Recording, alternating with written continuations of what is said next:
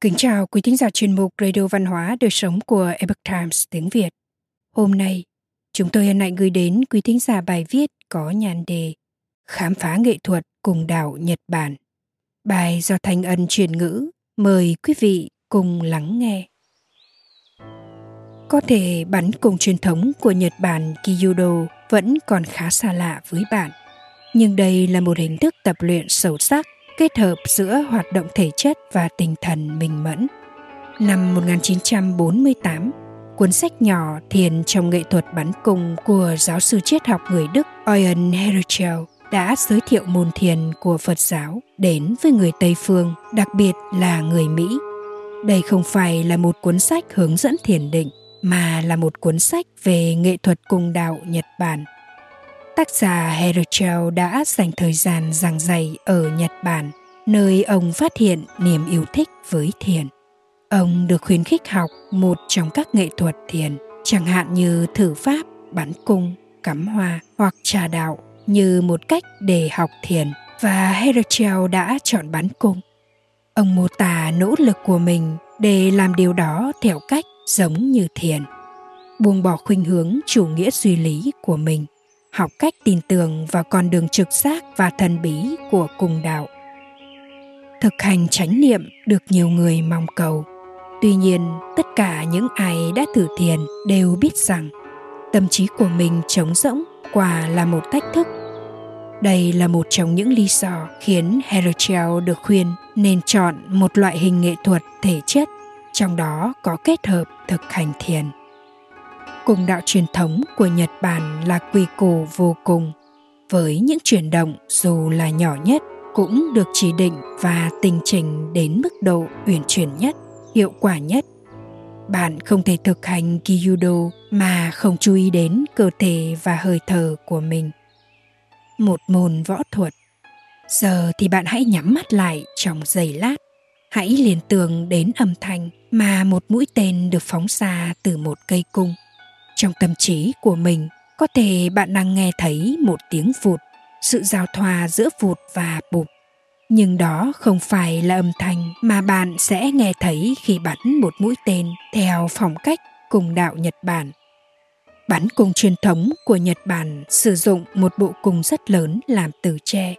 Khi bạn phóng một mũi tên, điều mà người hướng dẫn sẽ không cho phép bạn thực hiện cho đến khi bạn dành hàng chục giờ để luyện tập âm thanh phát ra sẽ giống như một tiếng còi ẩm sắc cao khi mũi tên của bạn chạm vào mục tiêu đó sẽ là tiếng ồn lạch cạch giống như tiếng chuông gió bằng tre anh chồng 53 tuổi của tôi đam mê bắn cung từ năm 7 tuổi.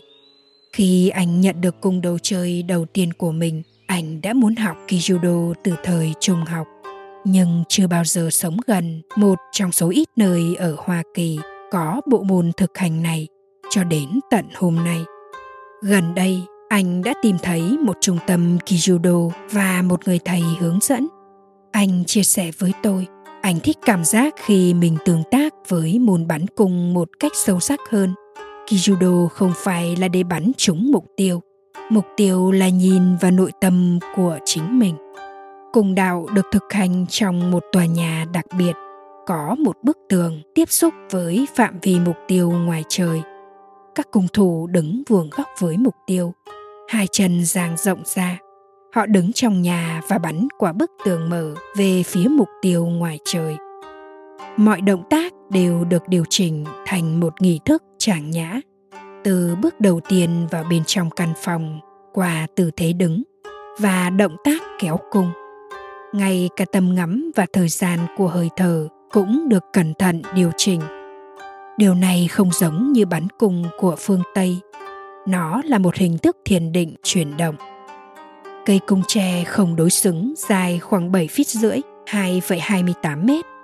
Cung thủ Kyudo phải học cách giữ mũi tên một phần ba từ dưới lên vì nó quá dài để giữ ở giữa như trong bắn cung phương Tây. Khi cánh cung được kéo xa, nó có hình dạng như một cánh buồm phía trên người bắn cung. Các mũi tên cũng khá lớn, dài hơn một mét và dây cung phải được kéo xa xa hơn so với cách bắn cung thường thấy của Tây Phương đằng sau đầu của cung thủ. Một bài tập rèn luyện trí óc. Kyudo trong tiếng Nhật có nghĩa là cung đạo. Bắn cung của Nhật Bản đã phát triển qua hàng thiên niên kỳ, từ khi bắt đầu săn bắn và chiến tranh cho đến hình thức có tính kỹ thuật cao, được các samurai mài rũa và hoàn thiện khi súng ống vượt qua tầm quan trọng của bắn cung như một vũ khí dùng cho chiến tranh vào những năm 1500, các samurai đã bảo tồn bắn cung truyền thống bằng cách biến nó thành một loại hình tự rèn luyện.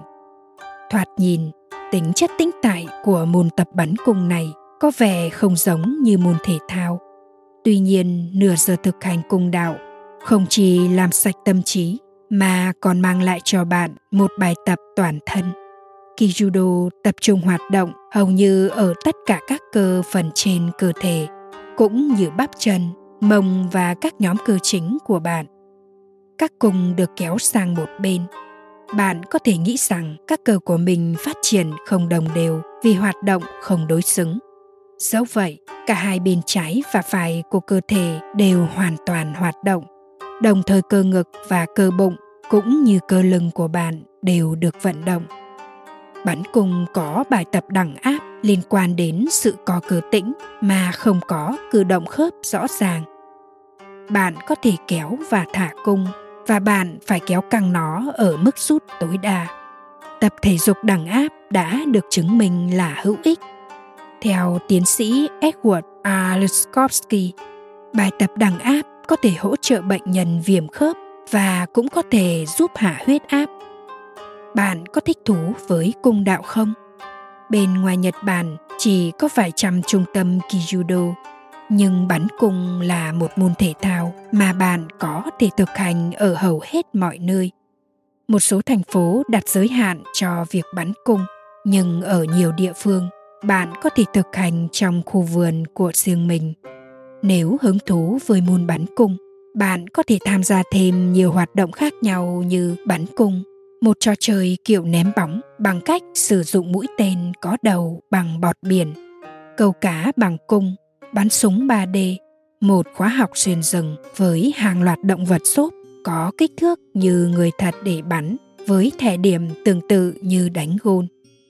Bạn không cần một cây cung Kijudo khổng lồ hoặc một cây cung phức hợp cơ khí đắt tiền như loại cung mà thợ săn sử dụng.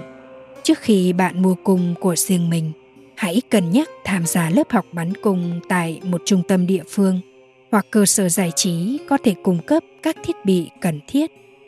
Nếu bạn tham gia môn thể thao này, bạn có thể mua thiết bị cần thiết như cung tên, găng tay bắn cung, máy bắn cung, mục tiêu và lưới chặn cung tại một cửa hàng bắn cung, nơi bạn có thể thử các loại thương hiệu và mẫu mã khác nhau. Thiết bị cơ bản giá cả phải chăng và thiết bị cũ có thể được tìm thấy với giá rẻ hơn nữa. Nếu bạn muốn luyện tập tại nhà nhưng không có sân sau hoặc điểm chắn phù hợp chỉ cần sử dụng các mũi tên có đầu bọt biển loại thường được bày bán rộng rãi để nhập vài hành động mũi tên có đầu bằng bọt là một sự thay thế tuyệt vời cho người mới và trẻ nhỏ vì lý do an toàn nếu bạn muốn học cùng đạo bạn có thể tìm một giáo viên bằng cách liên hệ với American Kijudo Denmark, một tổ chức phi lợi nhuận với sứ mệnh quảng bá môn bắn cung của Nhật Bản ở châu Mỹ. Các tiểu bang đang có các trung tâm thực hành Kijudo là California, Georgia, Indiana, Minnesota, North Carolina, South Carolina, Virginia, Washington – các hình thức bắn cung khác nhau bắn cung tây phương bắn cung địa trung hải. Như hầu hết mọi người ở tây phương đều biết là môn mà những em nhỏ trong nam hướng đạo sinh và nữ hướng đạo sinh được học. Và hình thức bắn cung này đã là một phần của các môn Olympic hiện đại kể từ năm 1900. Nó được sử dụng với cung tên Anh trong chiến tranh trăm năm 1337 đến 1453. Sau thời Trung Cổ, loại hình bắn cung này hiếm khi được thực hành trong 400 năm, trước khi trở lại phổ biến như một hoạt động giải trí vào thế kỷ 19.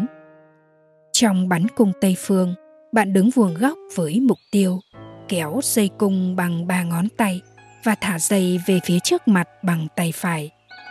Bắn cung Đại Hàn Bắn cung Đại Hàn là cội nguồn của bản sắc văn hóa quốc gia và vẫn được tôn kính cho đến ngày nay.